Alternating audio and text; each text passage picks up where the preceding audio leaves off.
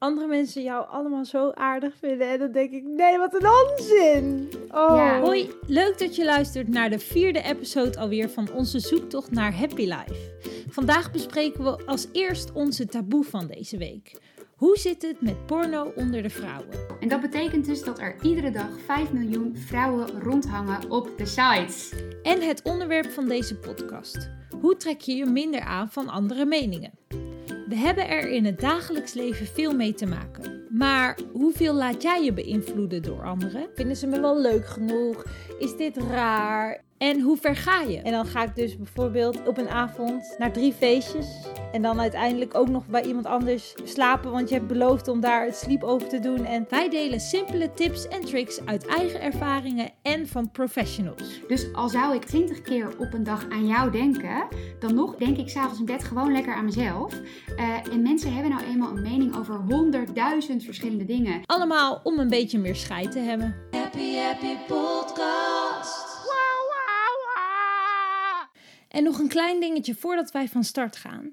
Jullie als luisteraars zijn een zeer groot onderdeel en inspiratie voor deze podcast. Dus mocht je nou denken, hey, verrek, dit is leuk, of willen reageren op een taboe, en even tussen haakjes luister tot het einde van deze podcast voor taboe voor volgende week. Ga dan zeker naar onze toffe Instagram, waar we nog veel meer dingen delen. En volg ons natuurlijk op Spotify of iTunes om helemaal up-to-date te blijven. Yay! Hoi En, eh, Alet. hoi Chloe. We hebben een lekker weekje gehad. Lekker zonnetje erbij. Een beetje verkleurd. Ja, jij bent echt verkleurd. Ja Want- joh, ik ben naar Texel geweest jongens. Mijn vakantie van de, van de zomer. Ja, ik vond het echt heerlijk. Ik hou van Texel. En lekker zon, zee, strand. Ja, dan, dan heb je mij. Dan ben ik gewoon blij. Je ziet er ook echt heel blij uit. Thank you. Perfect voor de Happy Happy podcast. Ja, precies. hey Alet, waar gaan we het vandaag over hebben? Wij gaan het vandaag hebben over hoe trek ik mij minder aan van meningen van anderen. Dat gaan we bespreken. Dat is de onderwerp van deze podcast.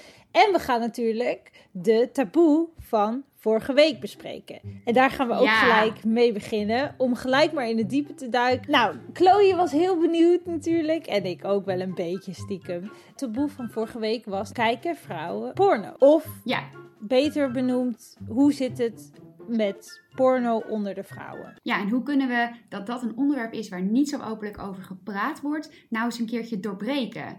Want ik bedoel, eh, dat mannen porno kijken, wordt een stuk opener over gesproken.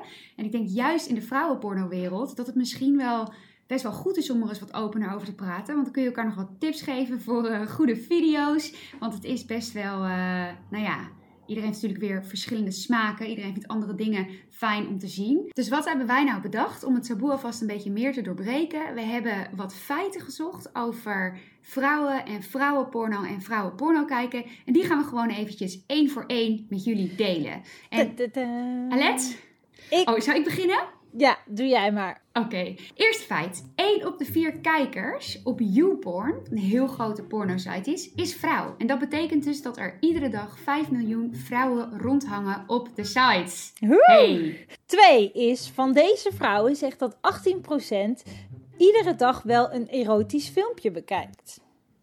Iedere dag. Ja, Twee ja. kijkt iedere week of een paar keer per maand. 1 op de 10 vrouwen is echt dol op porno. Zij kijkt meerdere malen per dag. Dat zijn dus 500.000 dames die er wel pap van lusten. Alleen al op YouPorn. En meer dan de helft van deze vrouwen geeft aan dat ze niet tegen haar vrienden durft te zeggen dat ze porno kijkt. Stel jij het wel eens tegen je vrienden eigenlijk?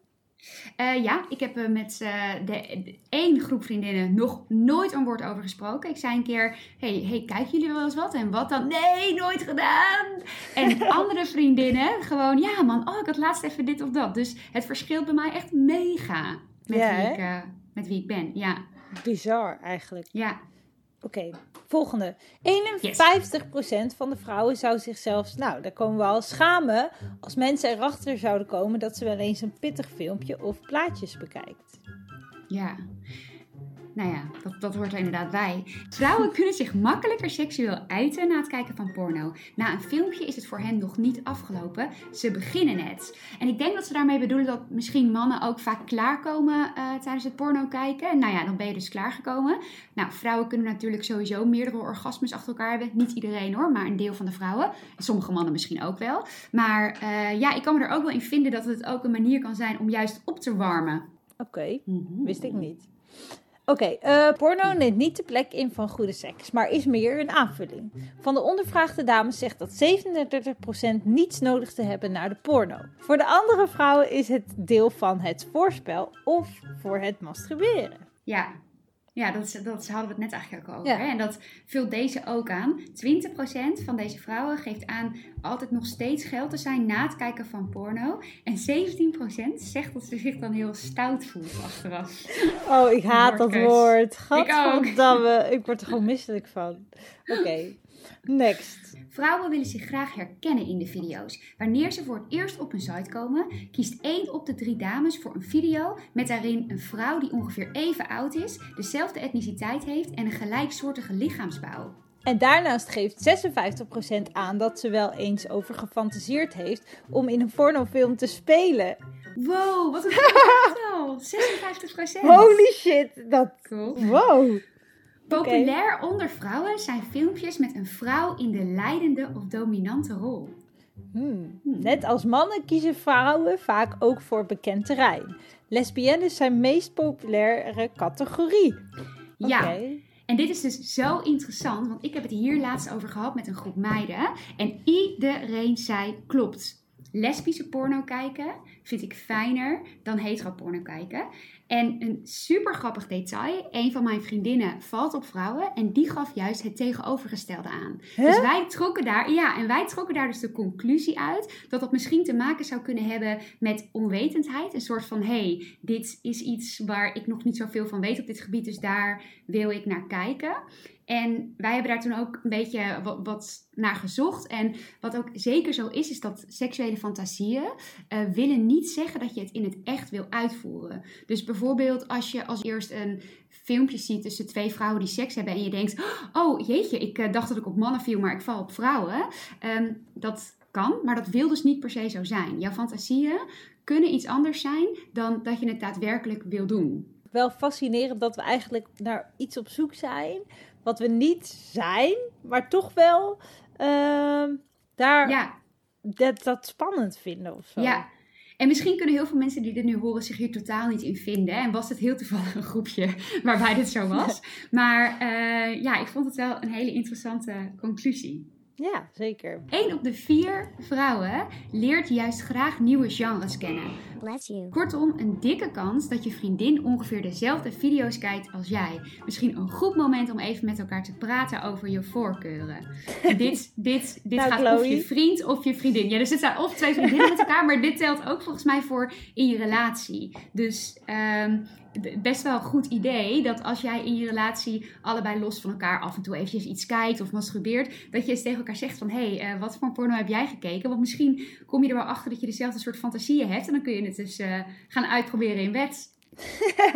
Nou, Alet, het blijkt dus dat zeker niet iedere vrouw porno kijkt, maar wel een heel erg groot aantal. Dus eh, ik vind dat wij om dit taboe verbreken, te verbreken ook eventjes eh, iets opener, eh, ja, hier openlijk over praten. Nou is mijn voorstel dat we gewoon tot drie tellen en dan antwoorden of, op de vraag of we wel eens porno kijken. Oké. Wat vind je daarvan? Oké, Ja, daar heftig. gaan we. Oké, there we go. Ja, Oké. ja. Geniet jij wel eens van een lekker pornografisch filmpje? 3, 2, 1.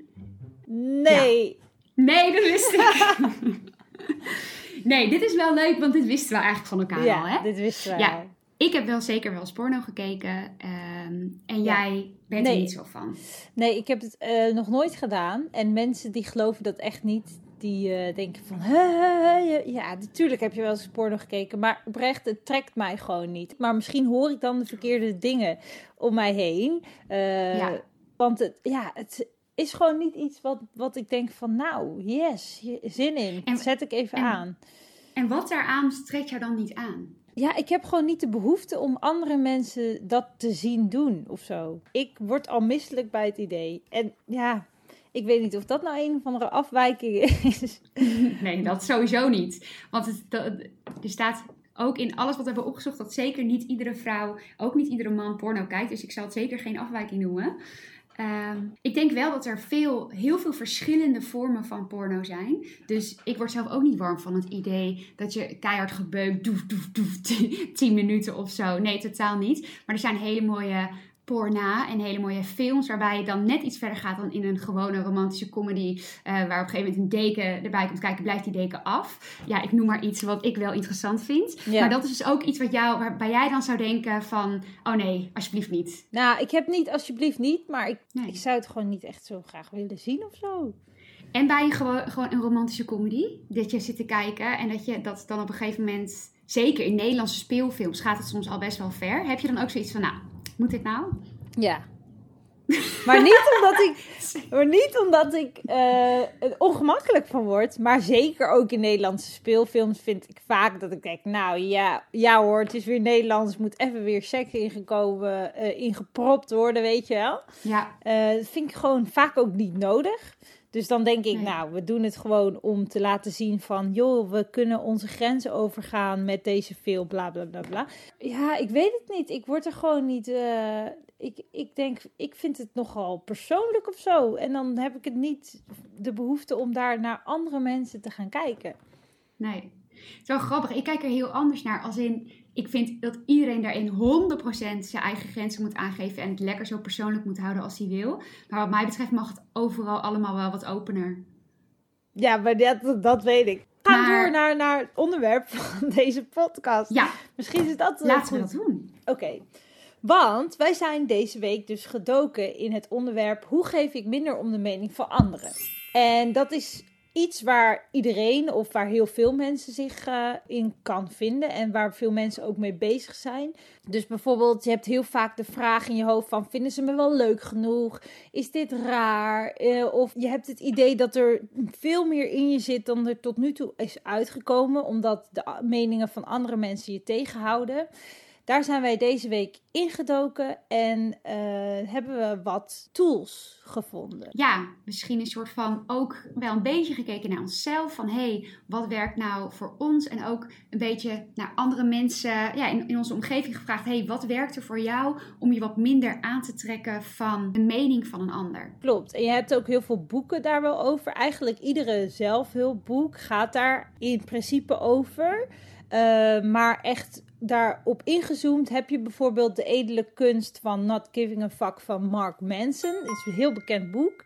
En die Ja. geeft je tools om te kiezen waar jij om geeft en dus ook waar je dus niet om geeft. Wat werkgerelateerd is, eh, Nice Girls Don't Get the Corner Office. Dat is echt puur gericht op werk. Maar dat is, ja, het is iets minder gericht op jezelf, maar meer op de omgeving. Dus eh, maak je je bijvoorbeeld zorgen dat, dat jij andere mensen beledigt met je eigen feedback. Of dat je constant raad vraagt aan je collega's voordat je een beslissing neemt. Of dat iedereen je aardig vindt op werk. Dat zijn ook eh, dingen die eigenlijk onder het kopje vallen van hoe geef ik minder om de meningen van anderen.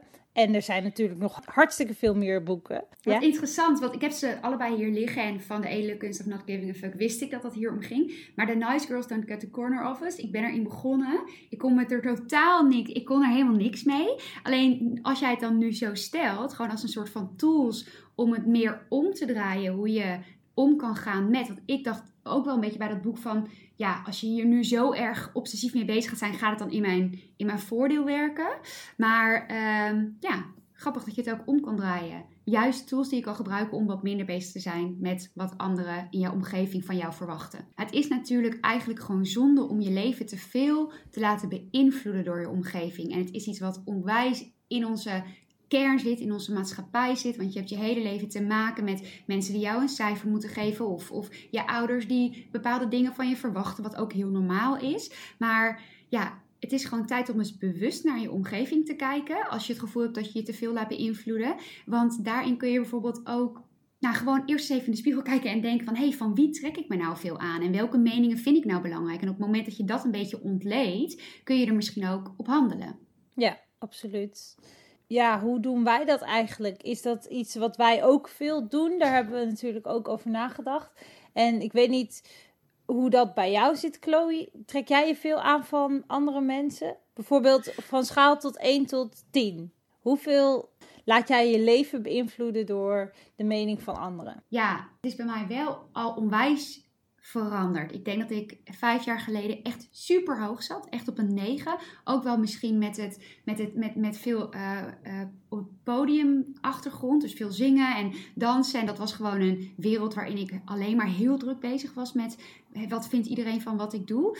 Uh, dat is nu al veel minder, maar het verschilt heel erg per doelgroep. Dus stel je voor, als ik uh, naar bepaalde vriendinnen toe ga, dan kan ik me ineens wat aantrekken van wat zij vinden van wat ik aan heb. Niet heel erg hoor, maar bijvoorbeeld meer dan bij andere uh, vrienden. Bij jou zou ik daar nooit over nadenken. Ja, heel stom. Maar, maar bij jou zou ik misschien me weer meer aantrekken van um, bepaalde dingen, die, keuzes die ik maak op werkgebied of creatief gebied of zo. Dus het verschilt sowieso heel erg per persoon. Maar ik denk dat ik op het moment op een 4, 5 zit of zo. Met uh, hoeveel ik mij aantrek van meningen van anderen. Ja, en dan en is 10 het meeste, toch? En ja, 10 is dan het meest. Ja. Ik zit aardig in de middel. Misschien iets, ik denk dat ik onder gemiddelde zit voor mijzelf op het moment. Ja, ja ik, ik zit nog wel hoog, denk ik. Ik denk wel een beetje hetzelfde als wat jij zegt. Die theaterachtergrond. Dat is gewoon een heel groot ding. Ja, de mening van anderen telt daar zo hoog. En daar, dat is ook gewoon je werk, soort van. Jij moet gewoon in een bepaald plaatje passen. En daar moet jij je op aanpassen. Uh, maar die balans die is nog wel lastig om te vinden hoor, af en toe. Dat ik denk van. Ja. Uh, oh, eigenlijk zou ik me wel minder willen aantrekken van andere mensen. En in mijn dagelijks leven doe ik dat wel redelijk, denk ik. Alleen qua keuzes echt maken, dat, dat kan ik echt niet. Ik kan gewoon geen keuzes maken. Ik wil me dan echt te veel. Uh, ja, dan laat ik me te veel in beïnvloeden op wat andere mensen. En dan komen gedachten zo van. Uh, wat vinden zij? Vinden ze dat wel goed? Uh, is dat niet heel raar? Bla bla bla bla. En uh, daarom gaan we nu ook wat dingen benoemen die voor ons helpen. Als gedachte of als tool. En één daarvan is bijvoorbeeld: je staat voor een keuze. En even een voorbeeld. Uh, ja, je kan gewoon altijd, als jij je druk maakt om iets wat iemand anders van je denkt. Bijvoorbeeld, je hebt een presentatie gegeven op je werk. En je hebt geen complimenten gekregen achteraf. Iedereen liep een beetje stilletjes die zaal uit. Je ligt s'avonds in bed en je denkt: Oh, mijn leven is voorbij. Voorbij, precies. Dan is een gedachte dat kan helpen. Als je een jaar verder zou zijn, zou ik mij hier dan nog steeds druk om maken. Ik, die werkt voor mij altijd echt supergoed. Want ik ben een in-bed-piekeraar. Heel vaak gerelateerd tot iemand in mijn omgeving. Hè? Iets heb ik die opdracht wel of niet goed ingeleverd. En dan zou je hier over een jaar nog steeds druk om maken. Of een bepaalde discussie met een vriend. Ja, ik heb het ook wel eens in dat je, op een, dat je op een feestje bent bijvoorbeeld. Of op een meeting, conferentie of weet ik veel wat. En dat je dan iets super dom zegt. En daar kun je dan de hele avond. Dat zo'n gesprek heel awkward verloopt. Of dat jij iets heel raars gaat zeggen dan. Om dat maar te redden. Dan ga je de hele avond denken: oh god, oh god, oh god. Oh, wat heb ik gezegd? Maar precies, zou ik me hier over een jaar nog steeds druk om maken? Nee, niemand. Hij weet niet eens wie je bent, weet je wel? Ja. Nee. En wat er dus bij aansluit, wat jij net al zegt, dat is een andere. Mensen zijn niet bezig met jou, maar met zichzelf. Precies. En uit onderzoek blijkt zelfs dat we 50.000 gedachten hebben op een dag. Echt over van alles. Dus al zou ik 20 keer op een dag aan jou denken, dan nog is dat in verhouding niks. En denk ik s'avonds in bed gewoon lekker aan mezelf. Uh, en mensen hebben nou eenmaal een mening over 100.000 verschillende dingen. hey, die auto die voorbij komt rijden. Nou, dat vind ik nou een mooie bak. Oh ja, nee, die vind ik lelijk. Weet je, uiteindelijk, ja, denken mensen het meest aan zichzelf. En hebben ze dus 50.000 gedachten op een dag. Dus die ene keer dat jij wel iets doms hebt gezegd op je werk. Uh, waar eventjes iemand van denkt, nou jeetje, waarom heeft diegene dat gezegd? Nou, dat is dus maar 1 op de 50.000 gedachten. Dus daar zou ja. ik me niet zo druk om maken. En hoe ouder je uh, wordt, hoe minder je kan schelen wat andere mensen van je vinden. En dat is op zich een geruststellende gedachte. Want uh, Chloe, merk jij dat al met, uh, met jou? Dit jij bent een paar jaar ouder.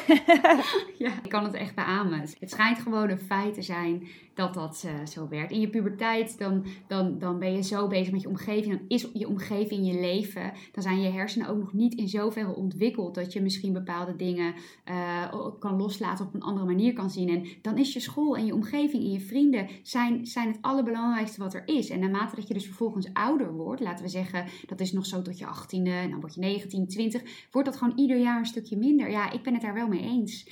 En dan komen we ook op het stukje van dat je aardig gevonden wil worden. En Ja. ik weet niet, heb jij dat dan ook nog steeds? Tuurlijk, ja hoi. En wat ik daar echt een hele goede eh, van vind, is, dat wij hadden het hier namelijk net al eventjes over, hoe debiel is het eigenlijk? Want laten we de classic voorbeeld noemen, je hebt een nieuwe relatie en je gaat een avondje mee naar zijn of haar vrienden, vriendinnen. Dan wil je leuk gevonden worden. Waarom? Je hecht waarde aan dat deze mensen misschien wel iets positiefs tegen jou eh, zeggen tegen jouw relatie of iets in die trant. Maar als je een groep van tien mensen hebt, dan kan het eigenlijk nooit zo zijn dat alle tien die mensen denken: Nou, met die Chloe voel ik nou echt een klik. Dus als er twee van die mensen zijn waar jij een leuke avond mee hebt, maar er zijn er ook, ehm, of sterker nog, vaak zijn er acht waar je een leuke avond mee hebt, maar met één of twee iemand had je niet zo'n klik. En die zegt later: Nou, ik vond het maar een saaie doos, ik vond haar maar een saaie doos. Dan onthoud je dat, dan kun je je helemaal druk maken om: Nou, die ene vriend Pimmelim vond mij een saaie doos. Ja. Terwijl eigenlijk, wat maakt het uit? Ja, het maakt helemaal niks uit. Ja, het is eigenlijk helemaal niks mis mee om, om niet aardig gevonden te willen worden. Ja, ik heb die knop toch niet gevonden. Ik, Nee, maar- ik prent het echt in in mijn hoofd, hè.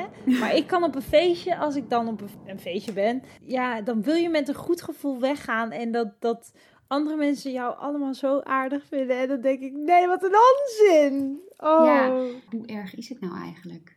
Nee. Ik bedoel, je kan ook bij jezelf de vraag stellen: Goh, er zijn ook wel mensen die jij tegenkomt in je leven waarvan je denkt: Goh, die vind ik niet heel boeiend. En het kan dus zelfs zo extreem zijn, en ik weet dat wij dat allebei hebben, dat juist de mensen waarvan ik wel eens kan denken: Nou, ik, ik weet niet of ik een klik met jou heb, dat ik daar voor mezelf aan wil bewijzen dat ik zelfs daar een bevestiging in kan krijgen van: Oh nee, ja, we vinden elkaar wel aardig. Maar dat is eigenlijk, hè, laat het lekker los en focus je energie op de mensen waarvan het gewoon meteen goed voelt. Ja, en het is gewoon inderdaad nutteloos. Ja. Hey, en een ding wat voor mij ook wel eh, een connectie heeft met het onderwerp trek je veel van je omgeving aan, is nee zeggen. Kun jij goed eh, nee zeggen? Nee. Ah, 1-0. Eh, nee, ik ben echt wel slecht in nee zeggen. Maar dat is inderdaad dat punt van bang om andere mensen teleur te stellen.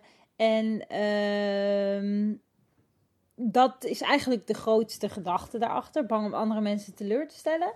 En eh, niet het plaatje te zijn wat zij van jou verwachten. Want als mensen een vraag stellen van bijvoorbeeld op werk van... hey, wil je even snel dat stukje tekst nog typen? Terwijl jij zit zelf met je werk tot en met hier. Ja, ik kan dan niet zeggen, nou, eigenlijk nee. Weet je wel? Want ik, zit, ik kan er niet meer bij hebben. Nee, ik zeg dan gewoon ja. En dan gaat het maar door. Ja. En het is eigenlijk helemaal niet Ja. handig. En dat is zeker iets wat ik ook nog moet leren. Alleen, eh, ja, ik durf dat gewoon niet.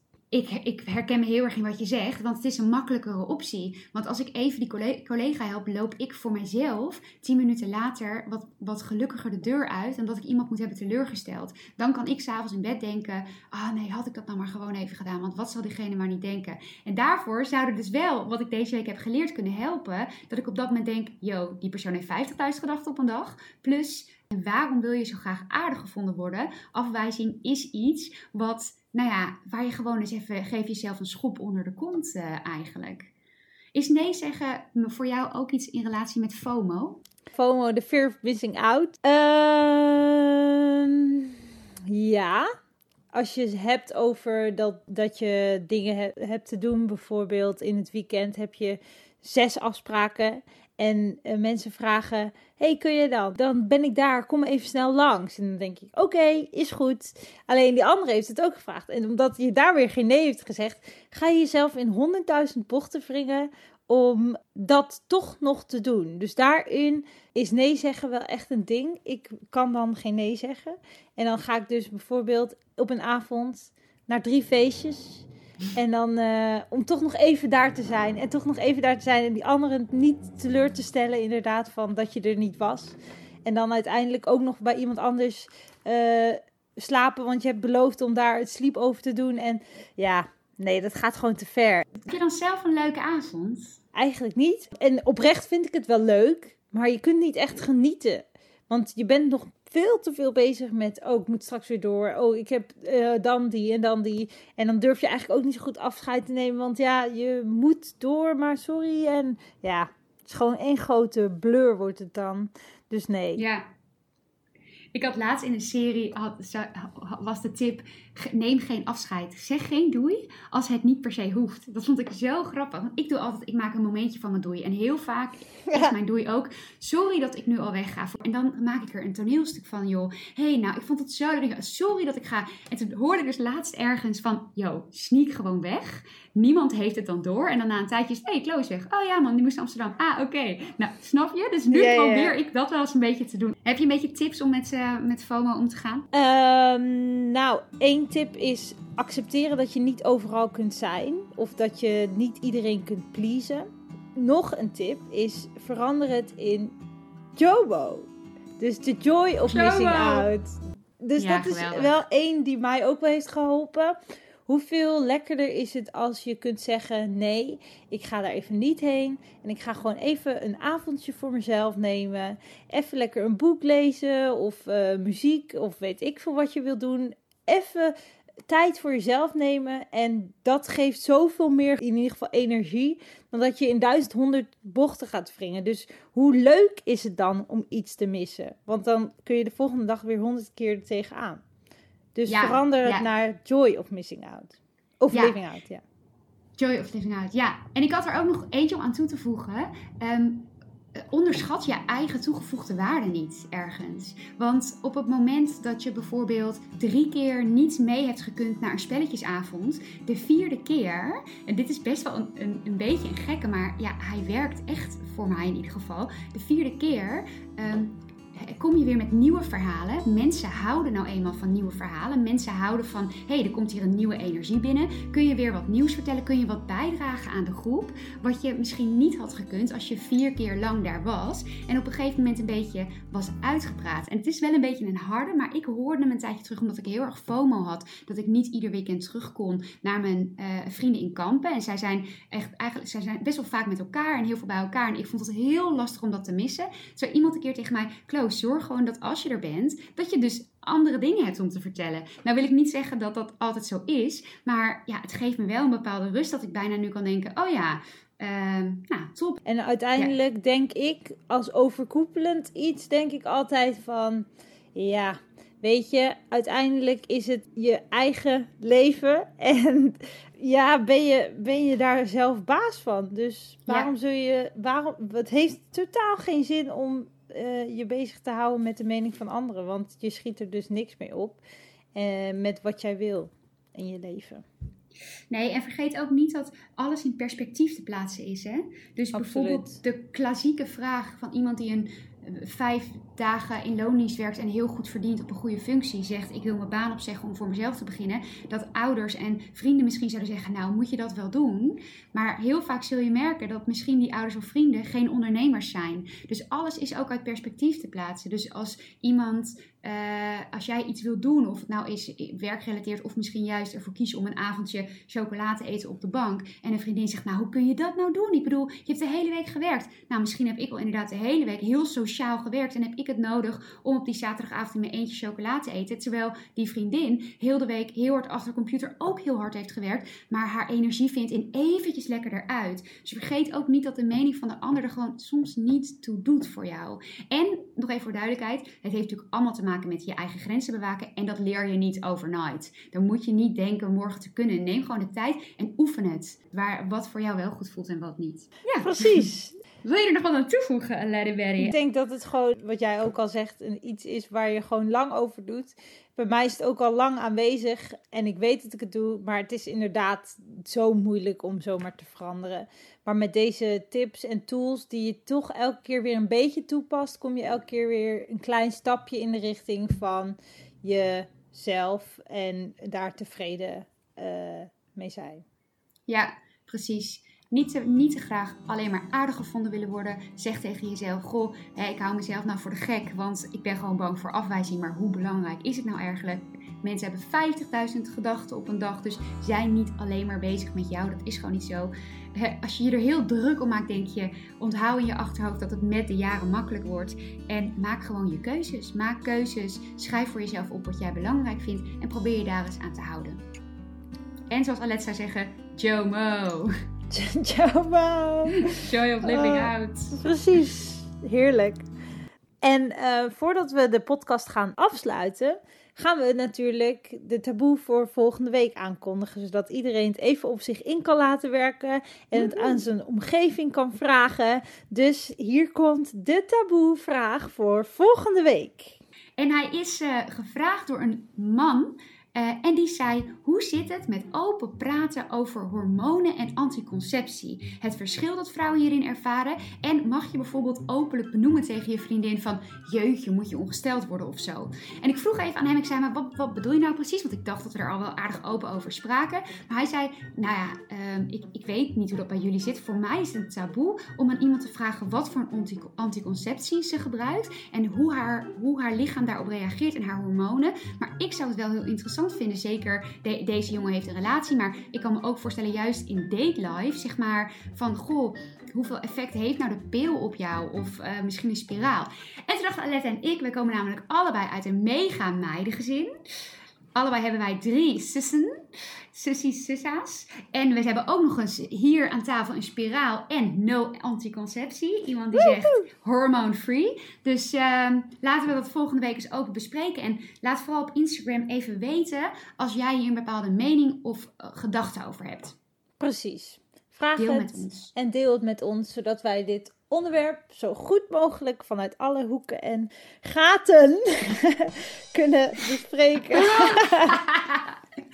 Hey El, Was gezellig weer. was leuk man. Ik spreek Tot de je volgende snel keer. weer. Ja. Tot de volgende. Joe!